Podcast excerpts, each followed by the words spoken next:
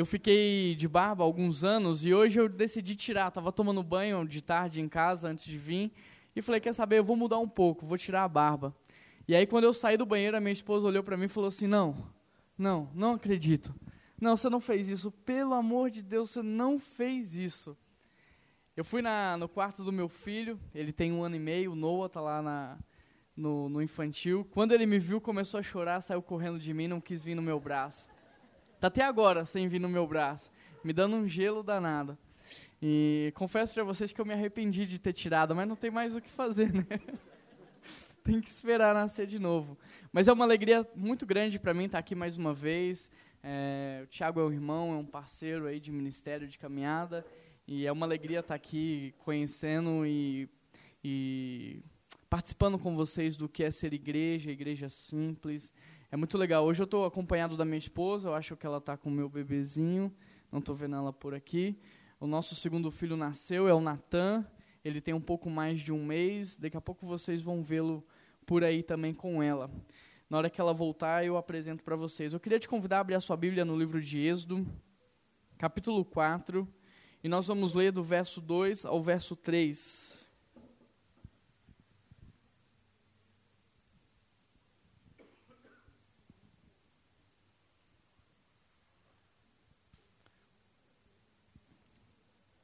Êxodo capítulo 4, do verso 2 ao verso 3. Quem achou diz, achei. Quem não achou diz, espera aí. Tá bom, vou esperar. Mas só um pouquinho, tá?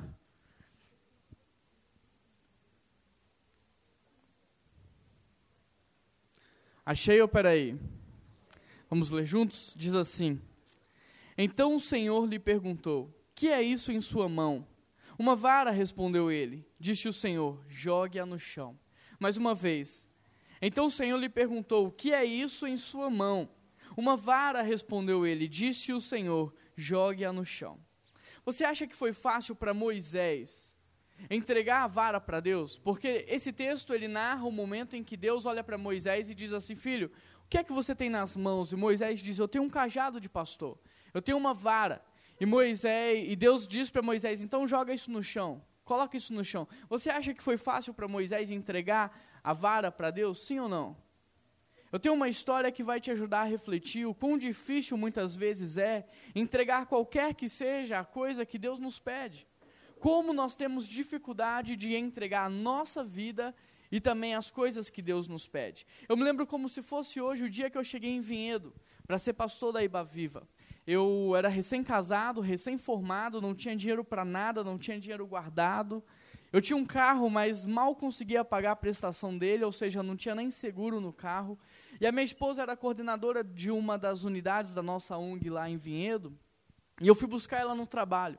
Por volta de 5, 5 e pouca da tarde, eu estou voltando com ela dentro do carro, quando de repente a luz do sol bate muito forte no para-brisa do meu carro e eu preciso fechar os olhos. E eu fecho os olhos muito rapidamente para descer o quebra-sol. Só que enquanto eu fecho os olhos, eu escuto um barulho muito grande e o meu carro para de uma vez. Eu desço do carro desesperado, pensando, poxa, o que aconteceu? Aonde eu bati o carro? No que eu bati o carro? E eu desço do carro já olhando para o meu. Olhei para frente, olhei a traseira do carro, a lateral, e o carro estava intacto. Não havia amassado, não havia acontecido nada. Mas quando eu olho para frente, o carro da frente não tinha mais traseira. A traseira do carro estava completamente amassada. Era a primeira vez que eu havia batido o carro, eu não sabia o que fazer. E o dono daquele veículo desce do carro desesperado, dizendo: É meu carro de trabalho, eu não posso ficar sem esse carro, e agora, e agora? E eu me lembrei do meu pai que uma vez bateu o carro e ele disse assim: Olha, me dê três orçamentos que eu pago essa semana. E, e eu me lembrei daquilo eu repeti a mesma coisa. Eu falei assim: Escuta, eu não tenho seguro, mas me dá os orçamentos, três orçamentos que eu vou correr atrás e eu pago o conserto do seu carro. E eu fui para casa pensando em duas perguntas. A primeira é: quanto vai custar essa brincadeira toda? Quanto é que vai ficar o conserto desse carro? E a segunda pergunta é: como é que eu vou pagar tudo isso? E eu fui para casa pensando, meu Deus, eu ainda tenho que trabalhar 30 dias para receber o primeiro salário, eu não tenho dinheiro guardado, o que, que eu vou fazer? E aí eu olhei para minha casa e comecei a pensar, o que, que eu vou vender aqui em casa? Entrei na sala, falei, cara, eu vendo a televisão, vendo o sofá, fui na cozinha, olhei os quartos, até que eu me lembrei que antes do seminário eu havia comprado uma máquina profissional de tirar foto, de tirar retrato. E é uma máquina muito cara, e eu pensei, cara, eu vou vender essa máquina. Só que era a minha primeira semana ali em Vinhedo, eu não conhecia muitas pessoas, então eu fui para a igreja com aquela máquina e eu estava anunciando para um amigo, e enquanto eu anunciava para ele, veio um adolescente caminhando na minha direção. Toda história tem que ter um adolescente, né? Já reparou?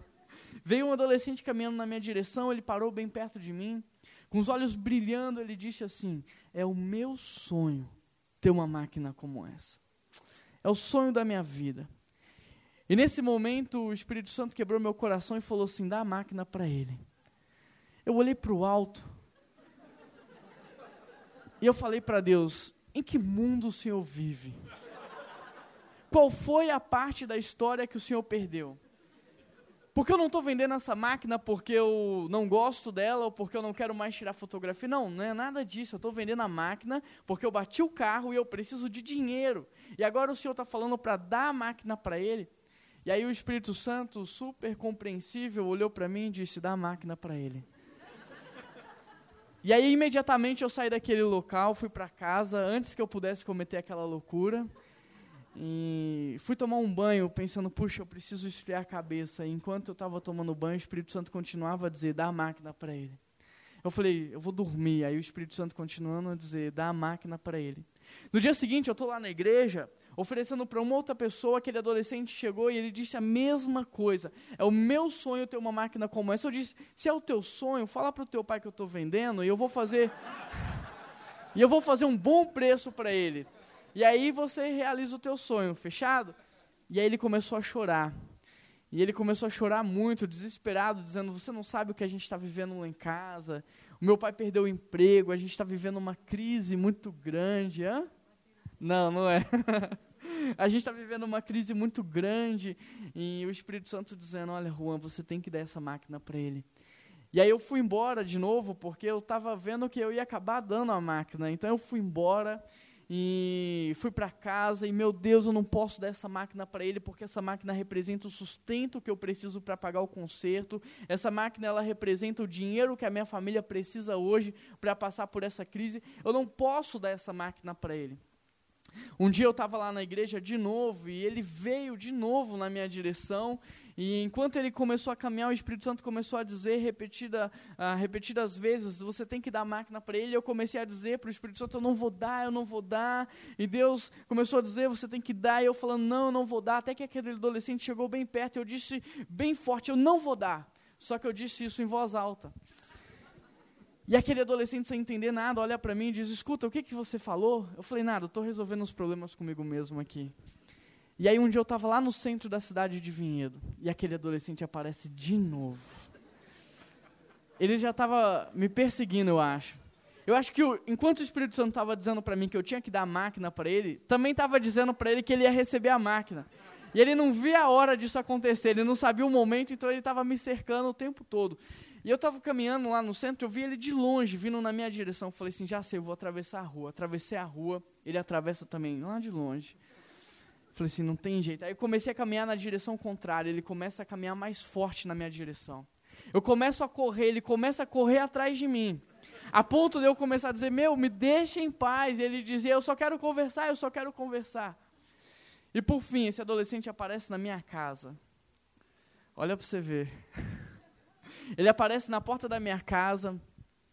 E o Espírito Santo começando a dizer, você tem que dar a máquina. Eu começo a sentir uma força propulsora irresistível, moveu os meus braços a entregar a máquina para aquele adolescente. E eu começo a resistir com toda a minha força, segurando a máquina, dizendo: Eu não posso fazer isso, isso é uma loucura. Esse adolescente ele não tem família para sustentar, ele, ele tem pai e mãe para cuidar dele, ele não tem ninguém pela qual ele é responsável. Eu tenho uma família para sustentar, eu bati o carro, eu preciso desse dinheiro, eu não posso fazer isso. E enquanto eu ia discutindo com Deus, ia, eu percebia e sentia uma força mover os meus braços a entregar a máquina para aquele adolescente. E quando eu percebo que já não há mais o que fazer, que eu não tenho mais forças para resistir, quando eu estou prestes a entregar a máquina para aquele adolescente, eu pego a máquina e daqui a pouco eu conto para vocês o que eu fiz com ela.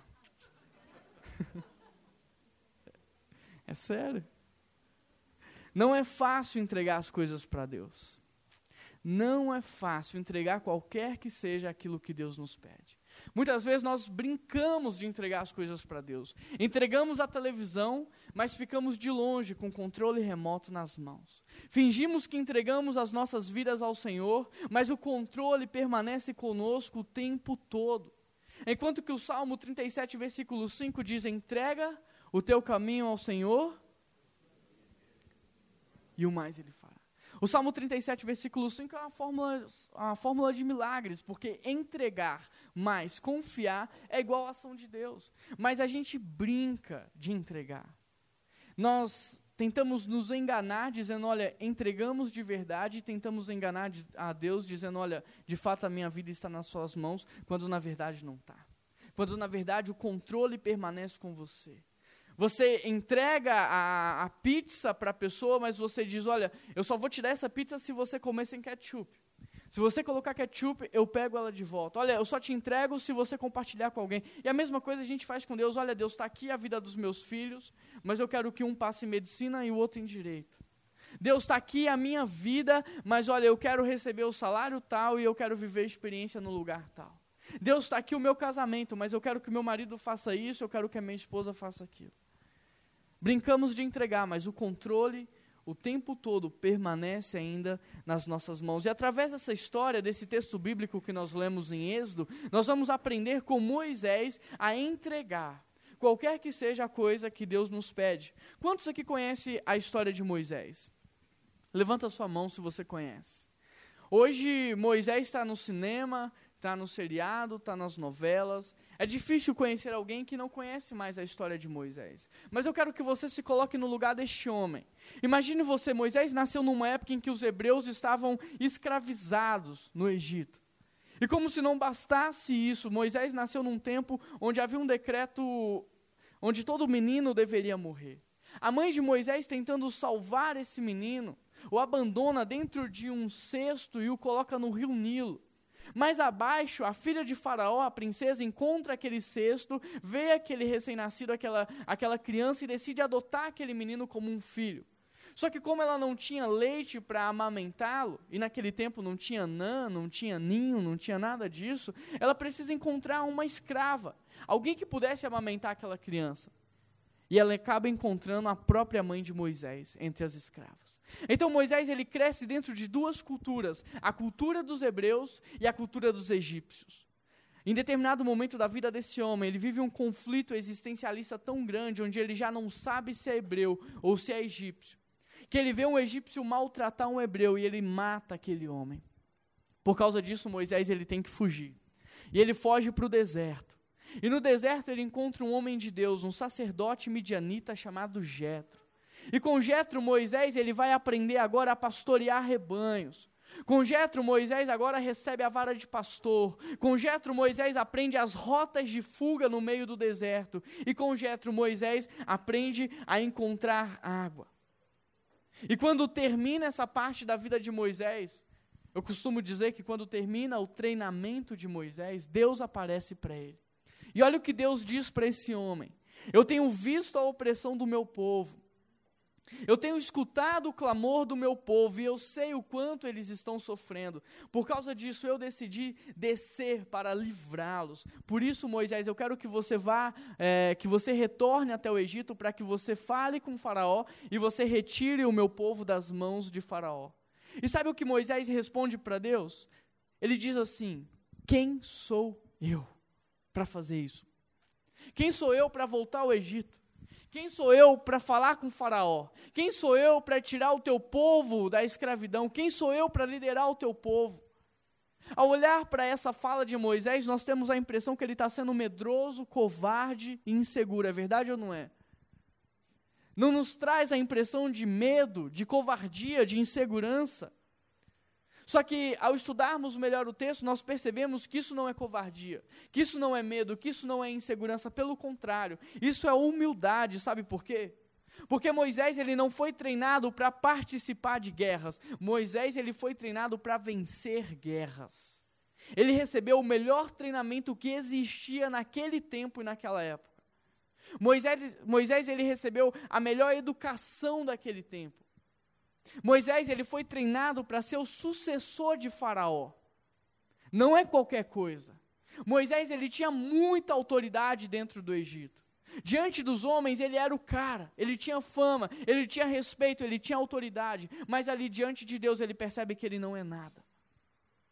Diante de Deus ele percebe que os títulos dele não significam nada, que a fama que ele construiu não significa nada que a cultura que ele recebeu, a educação que ele recebeu, não significa nada, porque ele está diante do único e verdadeiro Deus. Ele está diante do único que tem todo o poder, que sustenta toda a criação com o poder da Sua palavra, e é isso que ele diz: Quem sou eu? E essa é a primeira coisa que nós temos que aprender com Moisés. Diante dos desafios que Deus tem te dado na sua empresa, num tempo de crise como o nosso, diante dos desafios que Deus tem te dado no seu trabalho, na sua família, na sua faculdade, aonde você está. A pergunta que você tem que se fazer o tempo todo é: quem sou eu, Pai? Porque a tendência é nós pensarmos que somos bons demais. Olha, na minha área eu sou o melhor profissional que existe, na minha classe eu sou o melhor aluno. Eu posso, eu consigo, eu faço. Tendemos a pensar que somos o cara, a mulher, quando na verdade o que temos que nos perguntar é: quem sou eu diante do plano de Deus nesse lugar? Quem sou eu dentro da vontade de Deus em me colocar dentro dessa empresa, nessa faculdade, para cursar esse curso? Quem sou eu? Porque quando nós temos coragem e humildade suficiente para perguntar para Deus quem sou eu, é aí que nós estamos prontos para ouvir dele. Filho, você não é, mas eu sou. Você não faz, mas eu faço. Você não pode, mas eu posso. Você não tem dons ainda, eu te capacito. Você não sabe falar, eu te ensino. Você não sabe lidar com essa situação, você não tem sabedoria, então eu te dou sabedoria. Quando nós temos humildade e coragem suficiente para perguntar para Deus: quem sou eu? É aí que nós estamos prontos para ouvir quem Ele é e o que Ele quer. E quanto mais eu conheço a Deus, mais eu conheço a mim mesmo. E quanto mais eu me conheço, eu sei das minhas limitações e o quanto eu sou falho, o quanto eu tenho defeitos, o quanto eu sou pecador. Só que mesmo diante de tudo que Deus diz para Moisés em Êxodo, nesse texto que você acabou de ler, 3, ele, ele ainda está com medo, sabe por quê? Porque ele ainda não conhece o poder de Deus. Então, no capítulo 4 de Êxodo, Deus vai mostrar para Moisés o seu poder, e é por isso que ele, ele pergunta para Moisés: Filho, o que é isso que está nas suas mãos? O que você tem nas mãos? E Moisés responde: Eu tenho uma vara de pastor de ovelhas. E aqui eu quero fazer três observações. A primeira é: sempre que Deus nos pergunta algo, ele já sabe a resposta. A pergunta não é para ele saber a resposta, a pergunta é para nós descobrirmos a resposta. Quando Deus pergunta para Moisés o que ele tem nas mãos, Deus já sabe o que ele tem nas mãos. A questão é: Moisés não sabia. Moisés achava que ele tinha nas mãos uma simples vara, um cajado qualquer, um pedaço de madeira. Quando o Senhor pergunta para você o que você tem nas mãos hoje, não é porque ele precisa saber a resposta, porque ele já sabe. A questão é: será que você sabe o que está nas suas mãos? O que você tem nas mãos? O que você está segurando? Será que você sabe?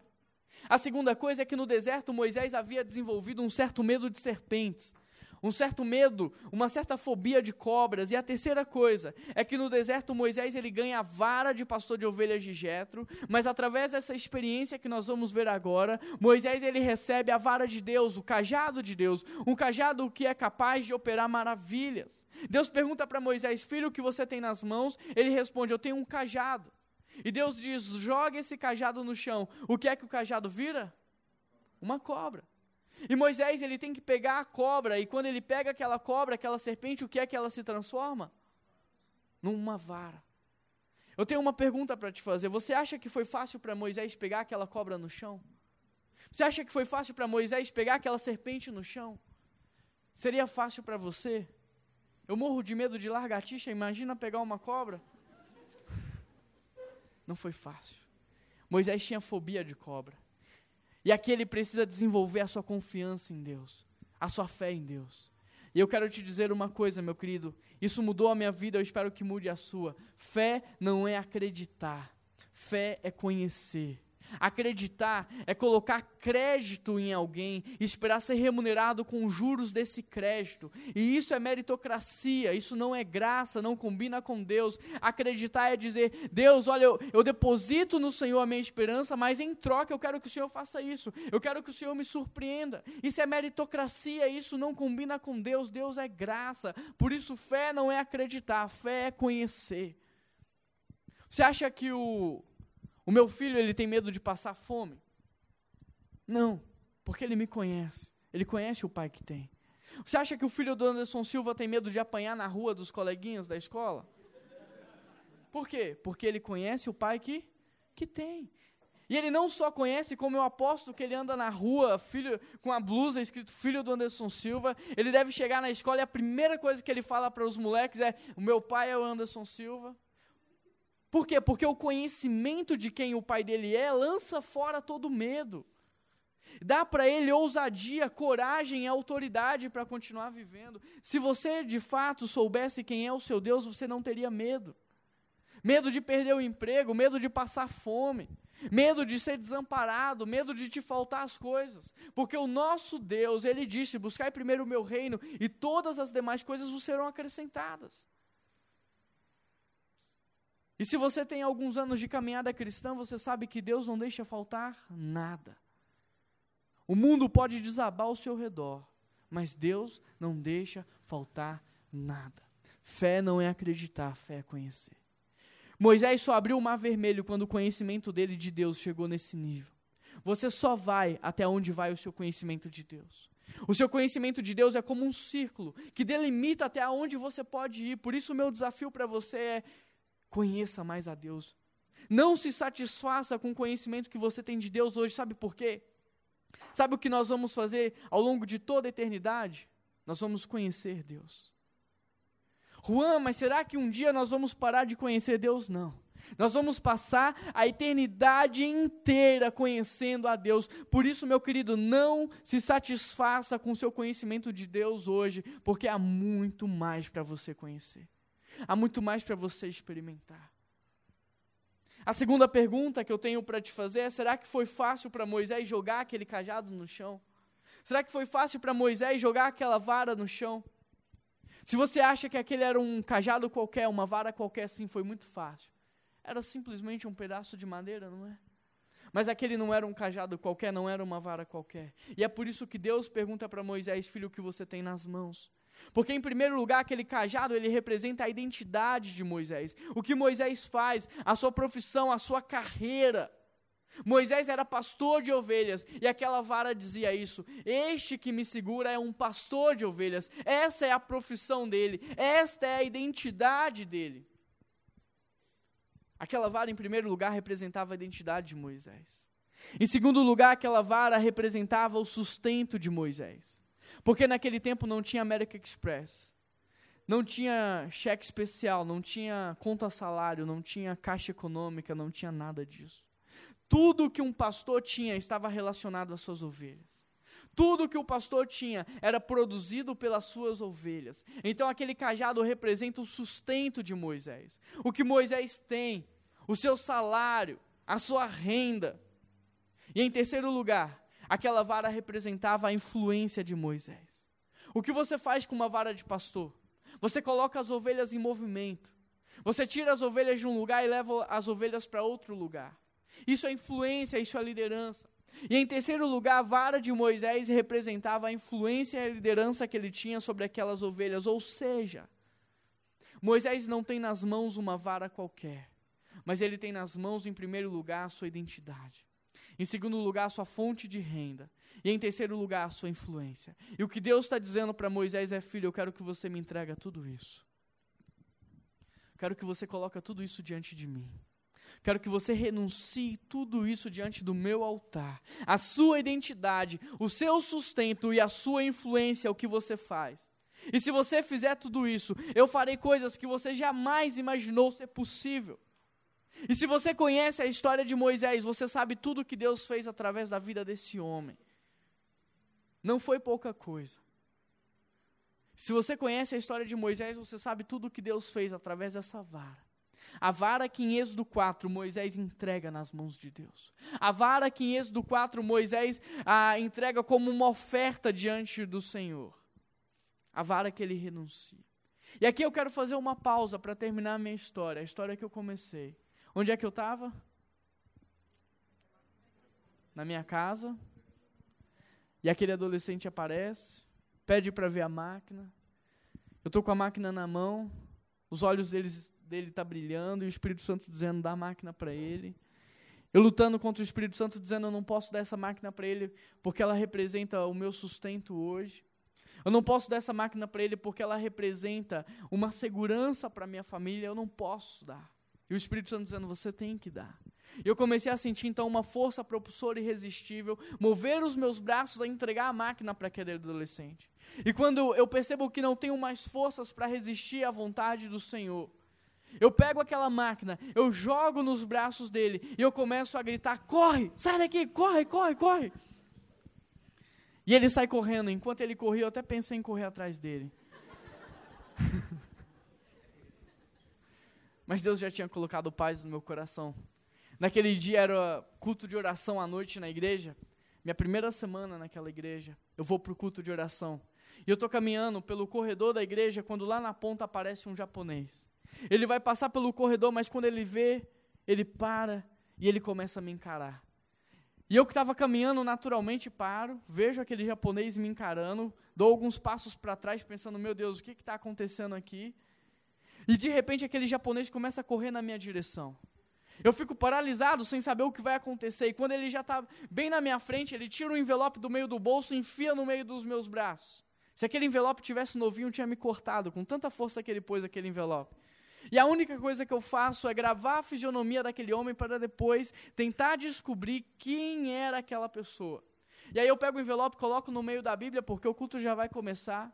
E nós vamos para o culto de oração e passamos ali um tempo muito legal de oração, de adoração. E quando o culto termina, um casal se aproxima e diz: Olha, eu queria convidar você e sua esposa para ir lá em casa jantar. E quando nós vamos à casa deles, nós nos divertimos muito, comemos, conversamos. E ao final daquela conversa, por volta de uma e meia da manhã, aquele casal ele olha para nós e ele diz assim: Juan, essa semana, para ser mais preciso, hoje no início da tarde, Deus pediu que eu comprasse algumas coisas para você. Eu queria colocar no seu carro essas coisas. E ele começa a colocar no meu porta-mala e no banco de trás algumas caixas lacradas. Como já é muito tarde, eu vou para casa. E eu chego em casa sem ânimo nenhum de abrir aquelas caixas e vou dormir. No dia seguinte, o Espírito Santo me acorda dizendo: Olha, abra as caixas. E eu nem tomo café, levanta, a primeira coisa que vou fazer é abrir o carro e abrir as caixas. E quando eu começo a abrir aquelas caixas, sabe o que tem ali dentro? Exatamente as mesmas peças que eu precisava comprar para o carro daquele cara que eu tinha batido, na mesma cor. O Espírito Santo fala assim: agora abre a sua Bíblia. E quando eu abro a minha Bíblia, dentro da minha Bíblia, tem o um valor exato da mão de obra do mecânico para trocar aquelas peças. Eu não conhecia nenhuma daquelas pessoas. Ninguém sabia do que havia acontecido comigo. O Espírito Santo só pediu: entrega. Entrega aquilo que você está confiando. Entrega aquilo que você está depositando a sua crença, a sua segurança. Entrega isso. Coloca isso diante de mim. Porque quando você me entregar tudo o que você acha que tem, eu te entregarei tudo o que de fato você tem. Quando você colocar nas minhas mãos tudo o que você pensa que você tem, eu te darei tudo o que eu tenho, porque você é o meu filho, você é filho do rei. Nada vai te faltar se você buscar primeiro o meu reino. Quando entregamos tudo a Deus, recebemos dele muito mais do que podemos imaginar. Eu penso que uma das principais razões de eu ter vindo aqui nessa noite foi para perguntar para vocês, em primeiro lugar, quem você é. Porque por mais que você tenha sido um acidente para o seu pai, um acidente para sua mãe, eu quero te falar que para Deus você não foi um acidente. Porque antes de você nascer, Deus já sonhava com você. Deus já pensava em você. Bem no início dessa igreja, eu tive a oportunidade de vir aqui ainda era lá no teatro, e eu peguei uma cadeira como essa e eu perguntei: como vocês acham que essa cadeira foi criada? Você acha que ela explodiu e surgiu aqui? Não. Para uma simples cadeira como essa ter sido criada, um dia alguém pensou: nós precisamos criar um objeto para o ser humano descansar. Outra pessoa teve que pensar: puxa, mas tem que ser um objeto anatômico, tem que ter resistência, tem que ter força e tem que ter conforto. Outra pessoa precisou pensar nos materiais, pesquisar os materiais. Outra pessoa produziu essa cadeira, outra pessoa pensou no nome, em como venderia o marketing da cadeira, tudo isso para essa cadeira estar aqui hoje. E aí você tem a inocência de pensar que você surgiu do nada. Que você venceu uma corrida de espermatozoides e por isso você está aqui. Se uma cadeira como essa viveu um processo complexo de criação, imagina você. Um dia Deus pensou: eu preciso criar uma pessoa, alguém que tenha esse dom, esse talento, essa forma de pensar, para nascer nessa época, nesse ano, nessa cidade, para resolver esse problema no mundo. E dessa forma você foi criado. Deus, antes de criá-lo, já sonhava com você, já pensava em você. Por isso eu te pergunto: quem é você? Você é filho de Deus, você é filho do Rei. Você tem um pai. Quem é você? Talvez você olhe para a sua vida e pense assim, mas tudo na minha vida dá errado, Juan. Olha, se eu parar para te contar tudo o que já aconteceu comigo, você vai chorar. Eu imagino que Moisés ele devia falar a mesma coisa. Puxa, ele foi abandonado pela mãe. Talvez ele não entendesse que foi para salvá-lo. Ele foi colocado no rio Nilo, ele foi adotado por uma outra família de uma outra cultura, ele recebeu no, ele, ele cresceu no meio de dois povos. Ele mata um homem, ele tem que fugir desesperado para o deserto. No deserto ele encontra uma outra família. E agora ele começa a viver uma nova situação no deserto. Imagine a cabeça de Moisés.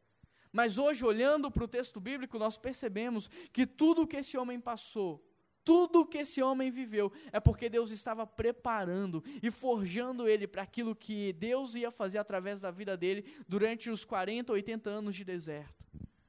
Meu querido, os problemas que você está enfrentando e o sofrimento que você está enfrentando não é por um acaso.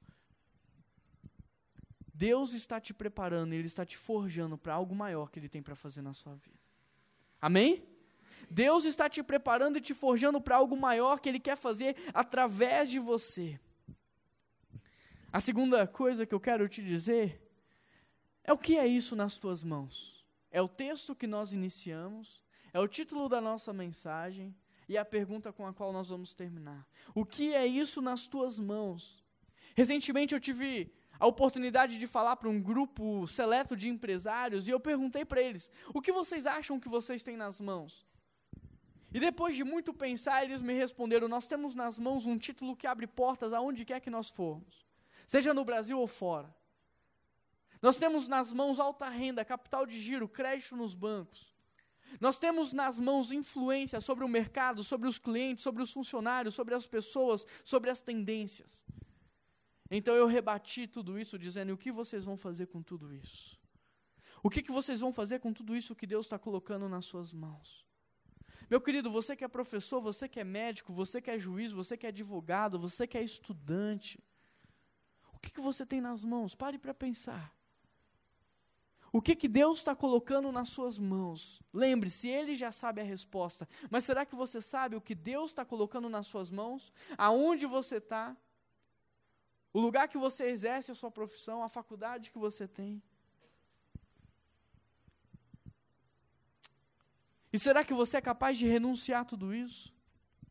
Será que você, numa noite como essa, é capaz de falar para Deus: Olha, Deus, eu sou um médico renomado, eu sou um professor de nome, eu sou um empresário muito conhecido, eu sou o melhor na minha profissão, mas eu quero te dizer uma coisa: eu quero colocar essa identidade que eu criei, eu quero colocar esse nome que eu criei a meu respeito diante do Senhor. Porque mais importante é eu estar na tua presença do que viver com esse nome, com essa identidade. Você é capaz de renunciar a isso e colocar no, diante do Senhor numa noite como essa? Você é capaz de renunciar o teu sustento, a tua fonte de renda, o teu salário, ao dizer, Deus, olha, eu ganho isso, isso dá suficiente para alimentar a minha família, não sobra e nem falta, é o suficiente para sustentar a minha casa. Mas eu quero falar para o Senhor que, como prova da minha confiança a Ti, eu coloco diante de Ti, porque eu não sei o que o Senhor quer fazer da minha vida daqui para frente. Eu não sei aonde que o Senhor vai me colocar para trabalhar, o que o Senhor vai fazer da minha vida, mas eu quero te dizer que eu confio tanto no Senhor que eu coloco isso diante de ti. Faz o que o Senhor quiser com o meu salário. Faz o que o Senhor quiser com o meu sustento. E em terceiro lugar, será que você é capaz de renunciar à tua influência, à tua liderança, à tua gerência? Tudo que você faz, será que você é capaz de colocar tudo isso diante do Senhor? Se você entender o princípio dessa mensagem, que é um princípio de entrega, porque há confiança e porque Deus não vai deixar faltar nada. E se você está com um desejo no teu coração de entregar diante do Senhor a tua identidade, o teu sustento e a tua influência, eu te convido a ficar de pé nessa noite.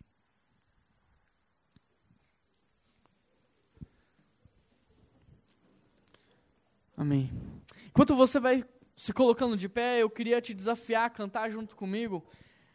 Ah, uma música que diz assim: Eu te dou o meu coração e tudo que é em mim. Entrego o meu viver por amor a ti, meu rei. Quem conhece essa música? Me ajuda a puxar, eu não consigo pegar o tom, nem se alguém tocar aqui na frente. Então, alguém que é da área de música, começa, por favor, essa canção aí. Te dou meu coração em mim. Entrego o meu Vamos lá, tá esquentando. Por amor a ti, meu rei. Faz dessa canção a tua oração. a ti e meus direitos dou. Orgulho vou trocar pela vida do Senhor. E eu entrego tudo a ti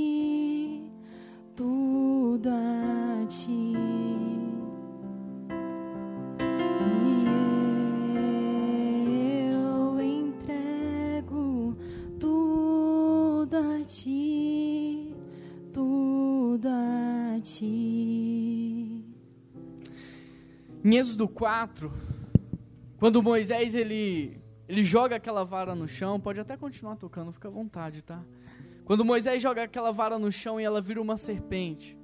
E quando Moisés ele pega aquela serpente, aquela serpente vira uma vara, eu quero te fazer uma pergunta. Eu quero que você me responda em alta voz. Nesse texto, quem é que está fazendo o um milagre? É Moisés ou é Deus? É Moisés ou é Deus? É Moisés ou é Deus? Sabe por quê, meu querido? Porque tudo depende de que mãos está. Uma bola de futebol nas minhas mãos vale apenas 30 reais. Mas nas mãos do Neymar valem 30 milhões de dólares, porque tudo depende de que mãos está. Uma funda nas minhas mãos é brinquedo de criança, mas nas mãos de Davi é capaz de derrubar um gigante, porque tudo depende de que mãos está. Cuspe barro nas minhas mãos produzem lama, mas nas mãos de Jesus é capaz de curar os cegos, porque tudo depende de que mãos está. Cinco pães e dois peixinhos nas minhas mãos produzem cinco sanduíches, mas nas mãos de Jesus é capaz de alimentar uma multidão, porque tudo depende de que mãos está. O que é a tua profissão nas tuas mãos? O que é a tua faculdade nas tuas mãos? O que é o teu sustento nas tuas mãos? O que é o teu conhecimento, o teu tempo, o teu dinheiro nas tuas mãos? Não é nada. É como poeira que aparece e logo vai embora. Será desfeito com o tempo. Mas o que significa tudo isso nas mãos do Senhor? O que significa o teu emprego nas mãos do Senhor? O que significa o teu salário nas mãos do Senhor? O que significa o teu conhecimento, a tua vida e o teu tempo nas mãos de Deus? Se você continuar governando a tua vida, você vai desperdiçar a sua vida. Você vai chegar na terceira idade, na melhor idade, no final dos teus dias, você vai olhar para trás e vai te dar a sensação de que você perdeu a sua vida, que você desperdiçou a sua força, que você desperdiçou os seus dias. Mas se você entrega a sua vida, entrega tudo o que você tem a Deus, você chega ao final da sua vida e você pode dizer que nem o apóstolo Paulo, eu combati o bom combate. Eu fiz tudo o que o Senhor queria que eu fizesse. E agora os meus feitos serão eternizados, porque era a tua vontade, Pai. Eu creio que ao ficar de pé, você está sinalizando para Deus a tua entrega, a entrega da tua identidade, seja você quem for, a entrega do teu salário, seja quanto for, e a entrega da tua influência. Quando entregamos tudo o que temos a Deus, meu querido, eu quero que você saiba que nós recebemos tudo o que Ele tem. Moisés entregou uma vara, uma vara qualquer, uma vara de pastor de ovelhas, e recebeu de Deus uma vara que era capaz de fazer milagres. E Moisés, ele poderia ter usado essa vara para o benefício próprio, ter feito milagres para si mesmo, para crescer na vida, para ser o cara, para ficar famoso, para ter dinheiro. Mas ao invés disso, Moisés ele pega essa vara e ele usa essa vara para libertar os hebreus da escravidão. Ele usa essa vara para abrir caminho, e se preciso foi, ele abriu o mar vermelho para o povo passar. Ele usou essa vara para alimentar aqueles que estavam com fome, para saciar sede daqueles que não tinham que beber e para fortalecer aqueles que estavam fracos. Da mesma forma que Moisés entregou uma simples vara e recebeu essa vara poderosa, eu creio que hoje, ao ficar de pé, você está entregando a tua simples identidade, o teu simples salário e a tua simples influência, mas que também você está recebendo de Deus o poder para fazer a diferença onde você está, o poder para transformar a vida dos teus familiares, o poder para influenciar o mercado onde você trabalha ou aonde você estuda, o poder para ser luz do mundo e sal da terra o poder para fazer a diferença, o poder para transformar vidas. Desde que a sua motivação esteja correta, não lhe faltará a identidade que você precisa para fazer a diferença. Seja a identidade de um médico, seja a identidade do melhor profissional da sua área, não te faltará a identidade para que você possa influenciar a vida desde que a sua motivação esteja correta, não lhe faltará dinheiro, não lhe faltará posses e não lhe faltará salário para que você possa cuidar e proteger os outros, suprir a necessidade dos outros. E desde que a sua motivação esteja correta, não lhe faltará influência, liderança, autoridade e reconhecimento para que a sua vida inspire a vida de outros, para que a sua vida seja exemplo para a vida de outros. Sabe? A maior parte das pessoas elas crescem, compram um carro, se casam, se aposentam e depois morrem. Mas Deus está te chamando para fazer algo muito maior do que tudo isso. Deus está te chamando para fazer a diferença nesse mundo. Afinal de contas, antes de você ter sido criado, Ele já sonhava com você, porque existe um problema nesse mundo pela qual você foi criado para resolver. O que Deus está colocando nas suas mãos Feche os seus olhos e comece a, a perguntar isso para Ele: Deus, o que é? Porque o que eu te entreguei foi a minha profissão, o meu salário, a minha influência. Mas o que é que o Senhor está colocando nas minhas mãos nessa noite? É a transformação das pessoas aonde eu trabalho.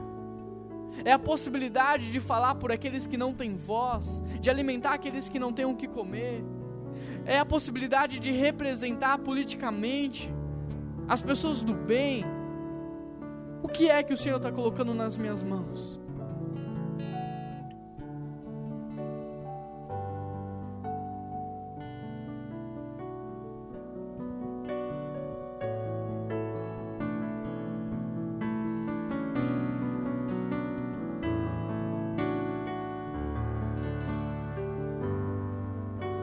E eu termino te perguntando o que, que você vai fazer com tudo isso.